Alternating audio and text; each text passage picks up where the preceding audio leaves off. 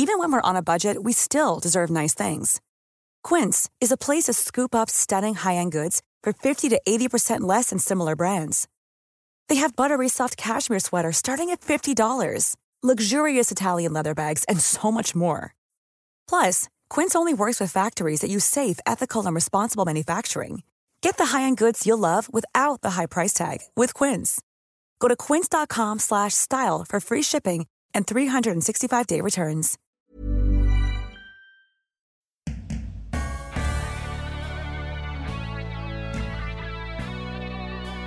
You have to believe that you're here because you're the best.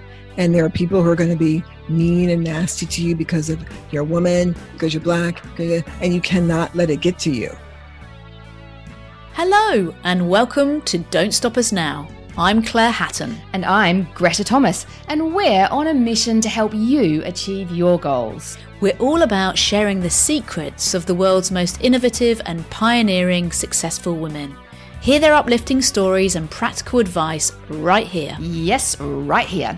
And if you're enjoying this podcast, then why not sign up for our newsletter at hello at don'tstopusnow.co and keep listening for this week's latest episode. Hello, and welcome to this week's episode where we share a fascinating conversation with Uber's global head of social impact, Julia Page. This mum of triplets, yes, triplets, has so much wisdom to share, and she's learned some amazing lessons about resilience and the stories we tell ourselves as well. She certainly has. Julia's had an amazing career, including working numerous years as Chief of Staff for Maria Shriver, the First Lady of California, who was married to Governor Schwarzenegger. I love her stories of meeting the likes of Oprah and other celebrities, didn't you? Yeah, it sounds as if she's had some pretty amazing experiences in that role. Following her role there, Julia went on to senior marketing and global roles, first at Google and YouTube, and now at Uber. Not to mention the fact that along the way, she had triplets while she was working at Google. I know, it's pretty incredible, and I have serious respect. Me too. In this episode, you'll hear some great stories and you'll learn how Julia found out she was having triplets, how she manages juggling work and a young family, what she thinks her superpower is, and why we all have to learn to tell ourselves stories that build us up rather than tear us down. Love that. So, without further ado, please enjoy this episode with the positive and pragmatic Julia Page. Julia Page, welcome to Don't Stop Us Now. Thank you. I'm excited to be here. Yeah, we're so excited to have you on. We're going to spend a lot of time really delving into your journey. But before we do, the way we like to start is we like to just ask, how would you describe what you do today, just in a couple of sentences to somebody you've just met? I work in the social impact space. And what that means is I work with companies to really help them not only identify their purpose, but really use that purpose for good, really show what brands can do to make the world a better place. Fantastic. You know, I'm really excited to delve a little bit later into that purpose piece and how you help companies do that. Before we do, I'd love to just explore the young Julia Page what was your childhood like and where did you grow up? I grew up in Columbus, Ohio, which is a Midwestern, uh, medium sized town in Ohio. It thinks of itself as a big city, but it's really a town. And I am one of four kids. There's 10 years between the oldest and youngest. I would do anything for my siblings. I grew up in a great family. My mom and dad, my, my father passed a couple of years ago, but we really believed in the power of family as my father would say, you know, they weren't rich in money, but they were rich in spirit and they were rich in love they had for their children. It's beautiful. It was a good time. Yeah, it sounds it sounds like you had a really good grounding. And what was the young Julia like? I was a very curious person. I love to explore. I love to study too. I was, um, you know, kind of a nerdy kid. Loved to read. Um, what else? Uh, love to have fun. I grew up in a family that uh, laughter was very important. My father said, no matter what, there's always something to laugh about. What else would I say about myself? I always thought I knew what I was going to do. I definitely was a bit of a planner. And of course, I planned to be an investment banker and I would be married by the time I was 25 and I'd have three kids by the time I was 30 and then life would be perfect. Of course, none of that happened. You know, you, the old saying, "We plan, God laughs," uh, yeah. and I think that the the fun of it being so fastidious of a planner is that when nothing happens as you plan, you just learn to keep moving. And that's a good lesson to learn. Right. That's classic. So, when did you identify you wanted to be an investment banker? Oh, that was a little older. I was probably um, I was in college then. Okay, so right. a long time ago. No, I wasn't like a 12 year old investment banker. No. Um, but I, I, had always been very good with numbers and I always been very good with math. And uh, it was a career that I saw. I said, oh, those guys seem to have a lot going on over there. But I just really realized that wasn't my passion. So, yeah. What did you study at college? Economics. Undergraduate, I went uh, economics uh, as I say, I love math. I love figuring out problems. And then I went to graduate school. I got my MBA. And that's when I started to lean into marketing a little more. And if I'm not mistaken, you went from there to NBC. Is that right? Actually, I went to Columbia Pictures. That's okay. that's a long time ago. Uh, so when I was getting out of business school and I had decided I didn't want to be an investment banker and I was trying to think what I wanted to do. I thought the entertainment industry was fascinating, but this is a girl, you know, who'd only lived in the Midwest because I'd gone to graduate school in Michigan. And so I applied to work at all of these studios. And it happened to be that my resume landed on the, the desk of a guy who was putting together a program where they're going to bring in MBAs and rotate them throughout the company for two years. And so I started out at Columbia Pictures, was where I worked for a couple of years in this incredible program. That must have felt like a fairy tale come true when you got that news that you'd uh, got that job. Yeah, and of course it's so funny because um, I think of it as a fairy tale. You know, this is once again I'm a Midwestern girl. I'd never left my home, and I tell my parents I'm moving to New York, and they're like, "What? You moving to New York?" And I said, Yeah. They were scared for me. And it was the first time I'd ever kind of seen that uh, in my parents. And I said, I'll be fine. The thing I realized at that point is I had been brought up to not really fear anything. And it wasn't until years later that my father, his kind of sideline gig was uh, being a junior child psychologist because he was going to raise all his kids perfectly.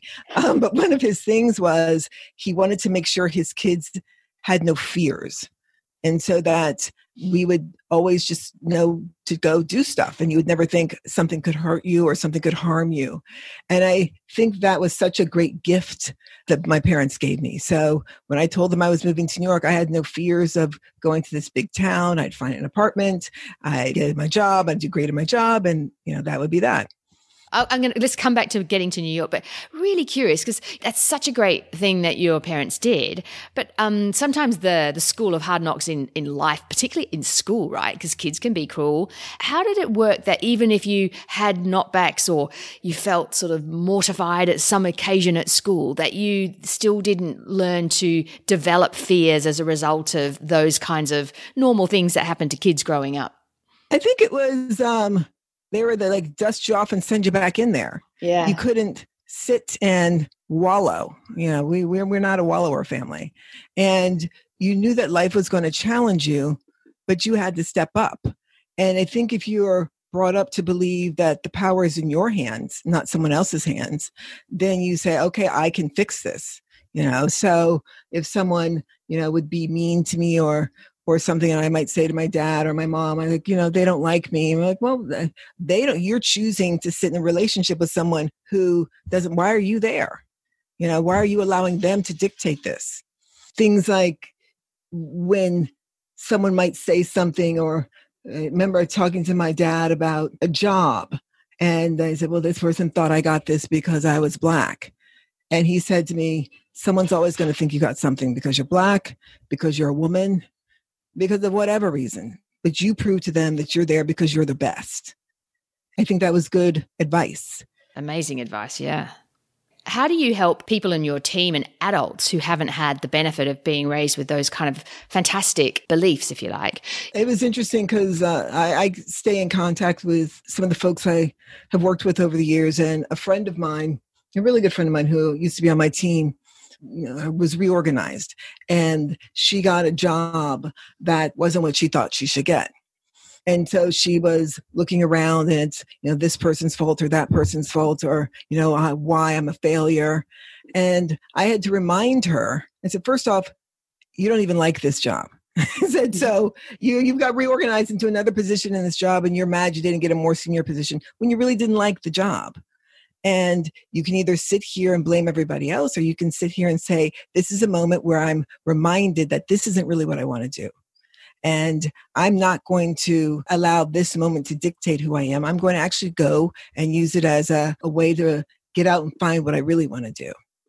There's always a reason to feel defeated.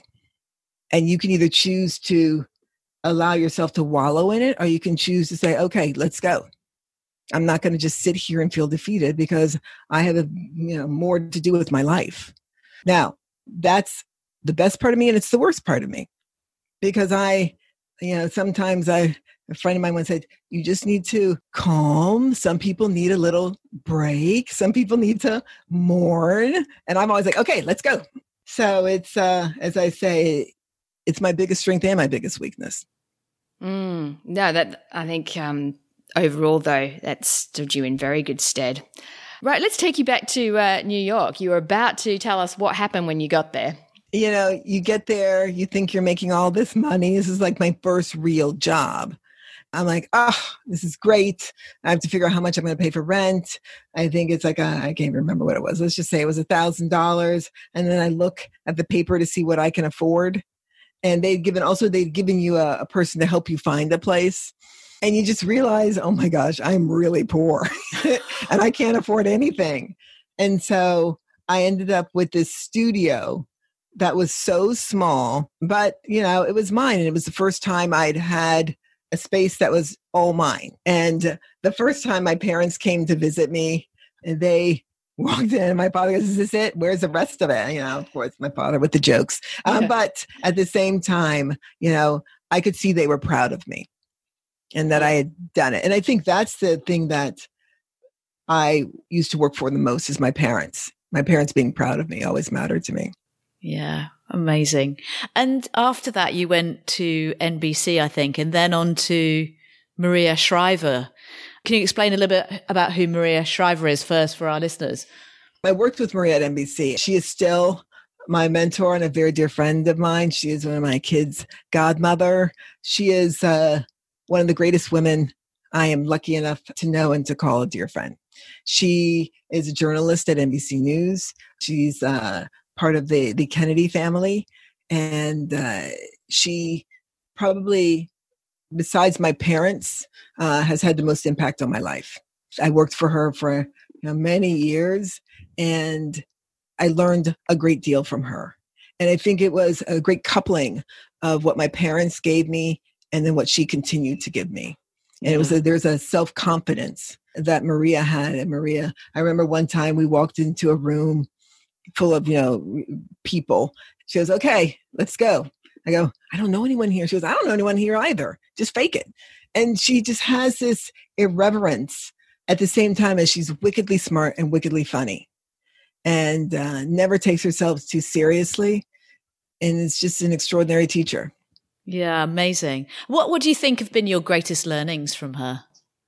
Never doubt myself. No one walks into something knowing something. I think uh, the interesting thing is, I think men are trained to believe they walk into something and they think they own it. Women walk into something and they think, oh my gosh, they're going to realize I don't know anything here. You have to switch how you think. Mm. When you walk in, you have to think, I know it. And if I don't know it, I'll figure it out. And if this doesn't work, to move on to something else. It's almost like there wasn't failure, there was you stop trying. And there's a difference. Yeah. What is the difference? I think failing is when it's almost like a, a finality in that, that it's over, it's done. If I don't succeed at something and I say, okay, either I was trying the wrong thing or I was trying it in the wrong way, or maybe I should look at the problem in completely different way or whatever. I think there is a continuation of the effort. Yeah. And even if that continuation is this isn't the right thing for me. I need to go over here. But I learned something saying this isn't the right thing for me or getting to the point where I can say that. And I think if you fail, sometimes you just stop and you have to kind of pick yourself up and keep going. And have you ever failed at anything? Of course, I fail all the time. It is all perspective. I think the only way you learn is through failure. But do you stop there or do you say, okay, good lesson, keep moving on? And I'm of the good lesson, keep moving on school. I want to um, go back uh, to Maria and for our listeners' context. So Maria Shriver, um, as you say, is part of the Kennedy family and was is an NBC reporter, but also she married Arnie Schwarzenegger and became the first lady of California. And as part of that, really made the women's conference, no doubt, with your incredible contribution, a real piece on the map for women's events. I'd love to hear you would have met some incredible people through the Women's Conference and just being Chief of Staff to the First Lady of California.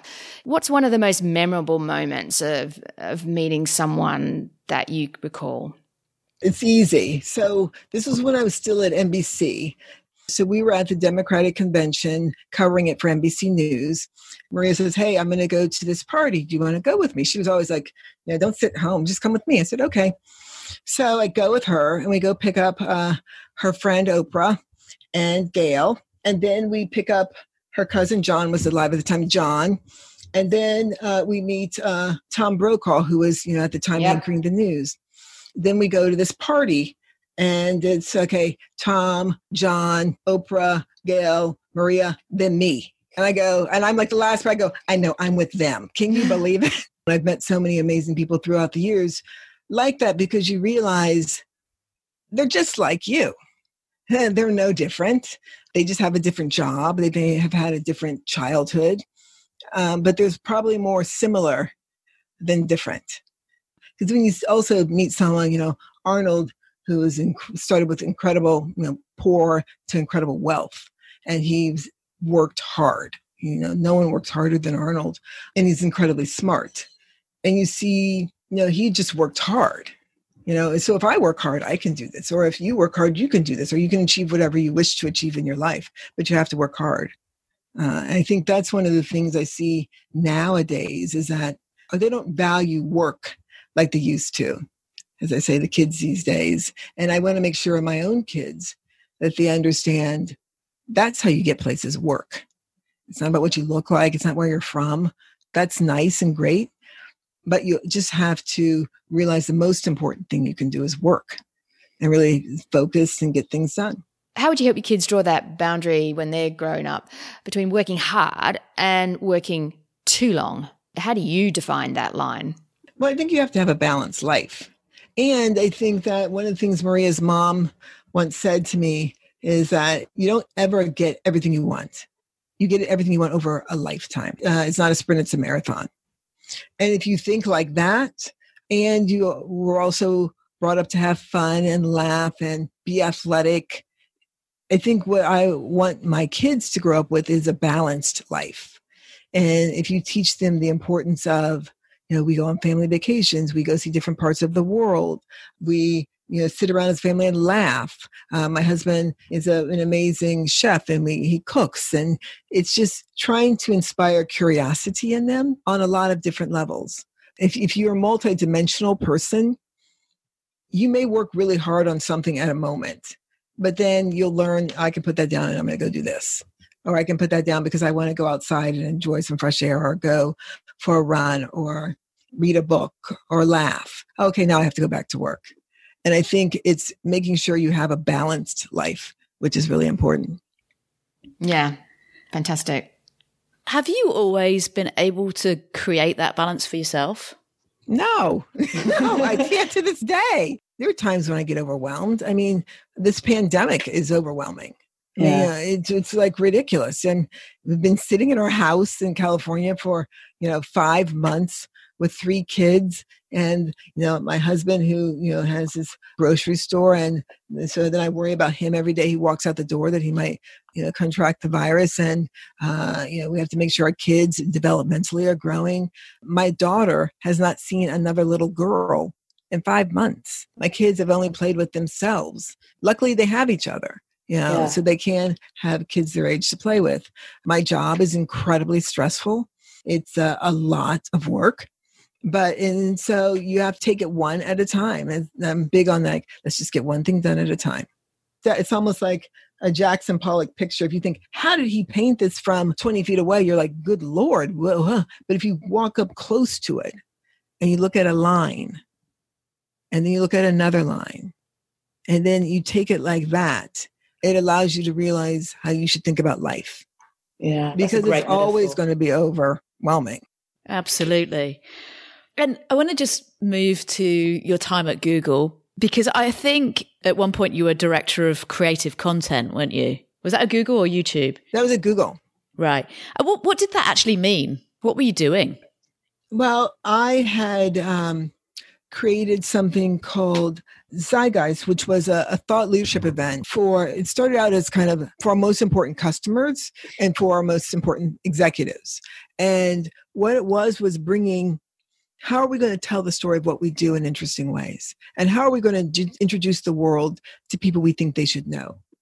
From unbelievable science minds to people who are making the world better in ways that you can, um, you know, and, and, you kind of meet all of these amazing minds and get to introduce them to people who really can help push their work forward.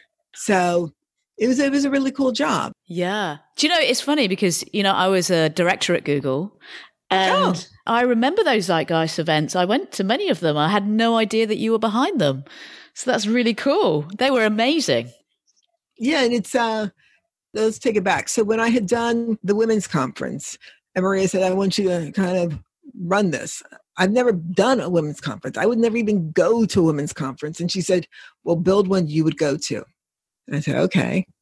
And so I've always looked at things that could this keep me entertained? Because I have the attention span of a gnat. And so if I find it interesting or if I find them compelling, everybody else will. Because I've seen so much at this point, because, you know, working in news, meeting all these people, and then starting this women's conference, and then going to Google to take it that same kind of um, thinking or looking at way of looking at things to a bigger stage. So, because I started with news and telling that story, and then using that to tell a story in the women's conference, and using that to tell a story with Zeitgeist, and you realize story is key. Story is if you can convince someone of something, if you can tell your story in a compelling way, you can really make a difference in the world.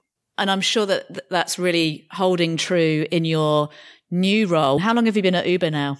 I've been there for almost six months. Yeah, interesting six months. Uh huh. Very interesting six months. I started three weeks before shelter in place started. The funny part was I started and COVID was just happening.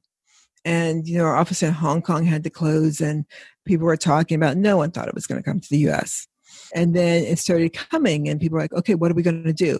We, we have to give money. We have to give money. And I said, no, we shouldn't give money. First off, we're not making a profit yet. So, what is the thing that we can do, and what is the thing that we can contribute to really to help here and to really uh, show our value to the, world we work in? I said, we can give rides. And I said, we can give food, we can haul freight. So, really, across all of our lines of business, I said, let's put everything together and we're going to give 10 million things 10 million, you know, rides, meals, deliveries, all that kind of stuff. And we're going to work, do this across the entire world during this COVID period. And it really worked. And it, the company actually believed. And it was really great to see Uber see that they could be liked and respected for just doing what they do. Mm. I love bringing that to the company. And I love reminding them that they're here, part of their job, is to make the world a little better. And it's so powerful, isn't it? When you can find that place of congruence with the business model and a social purpose. That's where the beauty and the amplification and the sort of sustainability lies. I'd love to ask you one other question about joining Uber. And so specifically on inclusion, you know, what sort of thought process did you go through? And clearly, you know, the big sort of Susan Fowler stuff was in 2017. So that's like three years ago. And clearly, you know, the CEO's changed and I'm sure lots of things have changed. But what, what did you have to think about before joining in terms of being a woman, a woman of color? You know, what was your thought process? Well, I think this is back to what my dad said you have to believe that you're here because you're the best. And there are people who are going to be mean and nasty to you because of you're a woman, because you're black, and you cannot let it get to you. And there have been some situations. I think Uber, from what I've heard, is you know leaps and bounds above where it was. But I think business itself, tech itself, is a male world, and you have to really have a strong sense of self to be there. It is not for the weak. And that's just the situation. And you have to decide do you want to be here? And I did. Do you think you can do the work? I could. The other thing I always tell folks is figure out what you can do that no one else can do. What is your magic superpower? And the thing that I can do is I can tell a story and I can convince others that that's the right story. And that story is usually about impact. How can we really showcase what this brand can do and the, the, how this can, can really contribute to society and how people should feel when they see that big Uber sign, think that's a great brand. Those people always show up. We have to build that over time. And I'm sure we'll get there, but I have to be able to convince the people in the room that we need to get there. Absolutely. And I love the fact that you have that strong sense of self. What practices do you do or perhaps need to do to maintain and continue to nurture that strong sense of self? First off, I am uh, by no stretch of the imagination superwoman.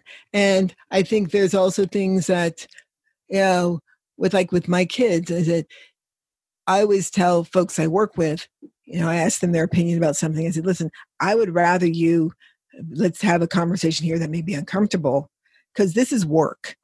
I'm just trying to do the best I can. I have no feelings in it. I really I don't. Now, at my house, if my husband says something, I'm like, oh, my kids, ah, but uh, that's where I feel it. That's where I'm more vulnerable.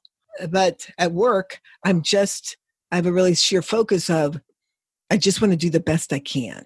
And I'm not always going to do it. So I have to figure out how to get better and how to get better. And when someone criticizes me, I think, okay, that's a way I can get better in my entire career, there's one time I've ever cried at work. That was a long, long time ago. I said to myself, okay, this is work. This isn't my life. This isn't what I want written on my tombstone. And one day I was, uh, I think one of the kind of the best lessons for myself was I had come home, and this is when I had worked at an agency for uh, ICM for five seconds. And I came home and I was like, I had a really bad day, and I was living with my sister, who's a doctor and who was in residency at, um, at UCLA. And I said, you know, I had a bad day, and she goes, I had a bad day, and my patient died. And in that moment, it was a lesson for me because that's a bad day. This is just a frustrating moment. It feels like you've been really good at sort of really living not to take things personally at work and that you've insulated that sort of vulnerable feelings part to some degree at work versus home. Would that be a fair summary? I think that's a fair summary. However, I think we've all gone through things at work that aren't fair. And there was a certain situation that happened at Google that was something that happened to me that really wasn't fair. Someone said some things that weren't nice they took it up to management. It was kind of became this whole big hullabaloo over something which really wasn't right. And I had to learn a lesson there. And it was hard to get over, but I had to. And I kind of looked at it like it was almost like picking up sand and how I really wanted to hold on to it, but it was going through my fingers. I had to let it go through my fingers and I had to get over it and I had to move on life, as my father would say, is just not fair. It isn't. And the sooner you can accept that And then when things that aren't fair happen, I'm not saying you don't get mad or don't get pissed off. We all, that's human nature. But you can either stay mad and get pissed off, or you can say, I have got to move on. I'm mm-hmm. not going to let this moment define me. And I'm not going to let this person and, you know, their little craziness be anything in my life. Yeah, it really is a good lesson, isn't it? One thing we can't leave this conversation without discussing is the moment that you found out that you had triplets. How did you feel? Yeah, it's a funny story because you know we had been trying to have kids for a long time. Okay, first off, as I said, I had dated my husband for ten years, and there was a time when we had broken up, and I said, you know what, I'm going to have a kid by myself. We were still friends, and so I said, hey, um, you know what, could I have some of your sperm because I'd like to have a kid? And he's like, are you kidding? What is wrong with you? No. I said, Okay, I'm just telling you because we've been going back and forth for many years that sometime years from now, when we're back together permanently and we have a hard time getting pregnant, I'm going to remind you of this moment.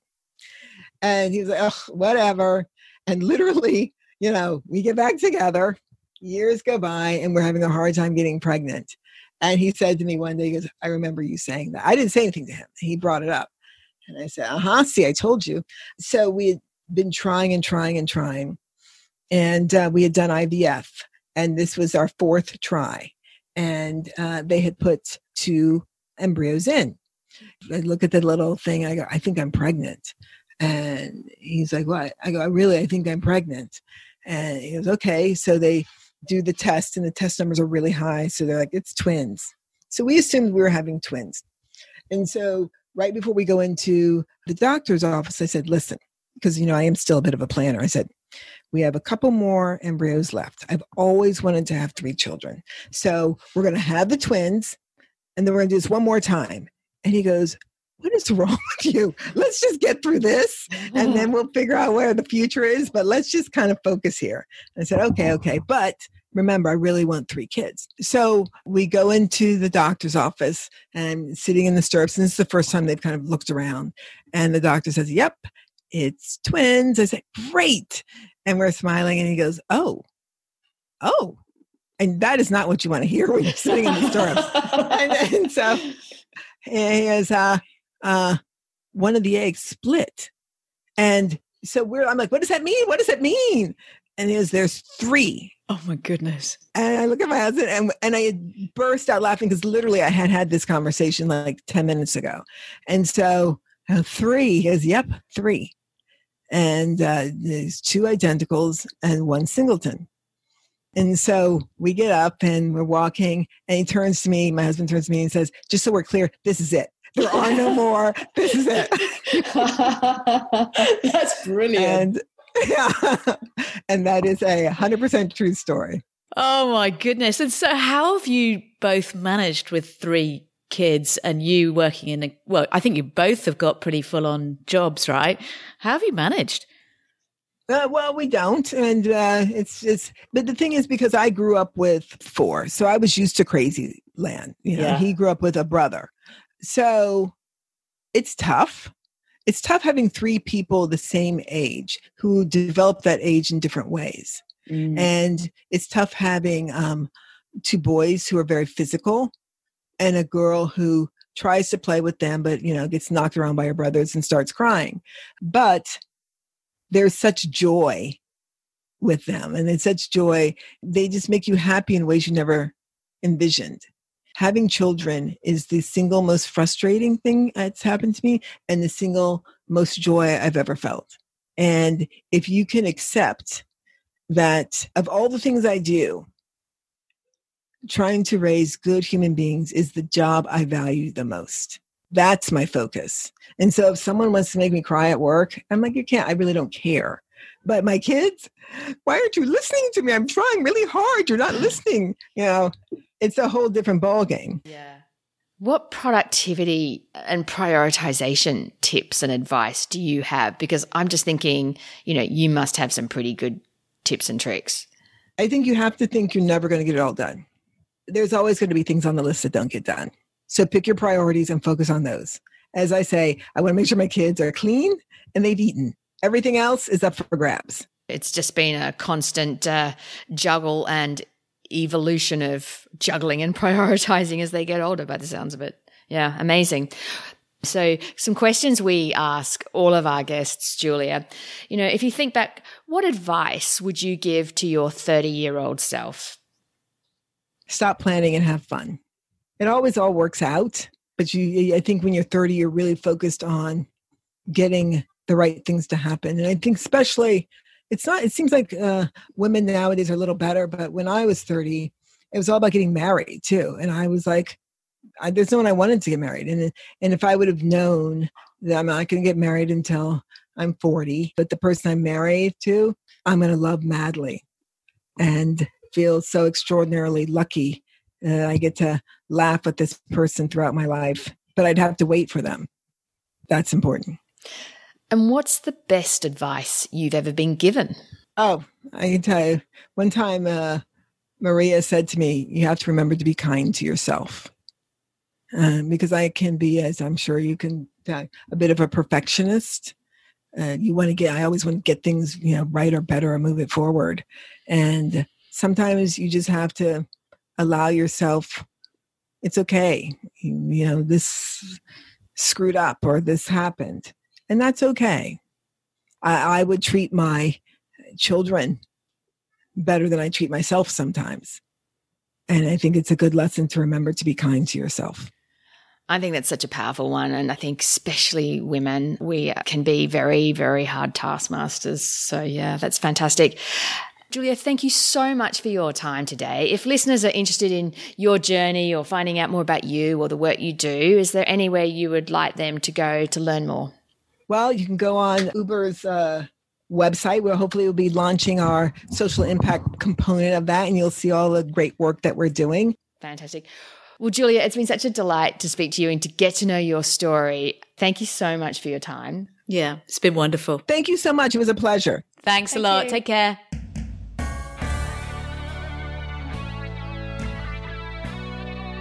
I love Julia's story about how when she found out she was having triplets, don't you? Yeah, that was such a classic. I also loved how, out of necessity, no doubt, that Julia's learned to just focus on what's really important and not beat herself up about anything else that doesn't get done. Yeah, for sure.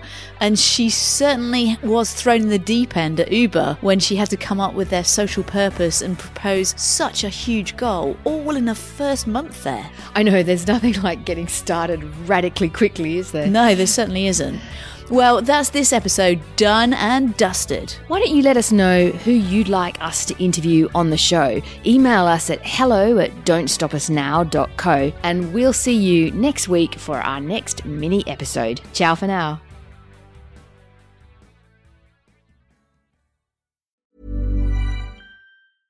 Even when we're on a budget, we still deserve nice things. Quince is a place to scoop up stunning high end goods for 50 to 80% less than similar brands. They have buttery soft cashmere sweaters starting at $50, luxurious Italian leather bags, and so much more. Plus, Quince only works with factories that use safe, ethical, and responsible manufacturing. Get the high-end goods you'll love without the high price tag with Quince.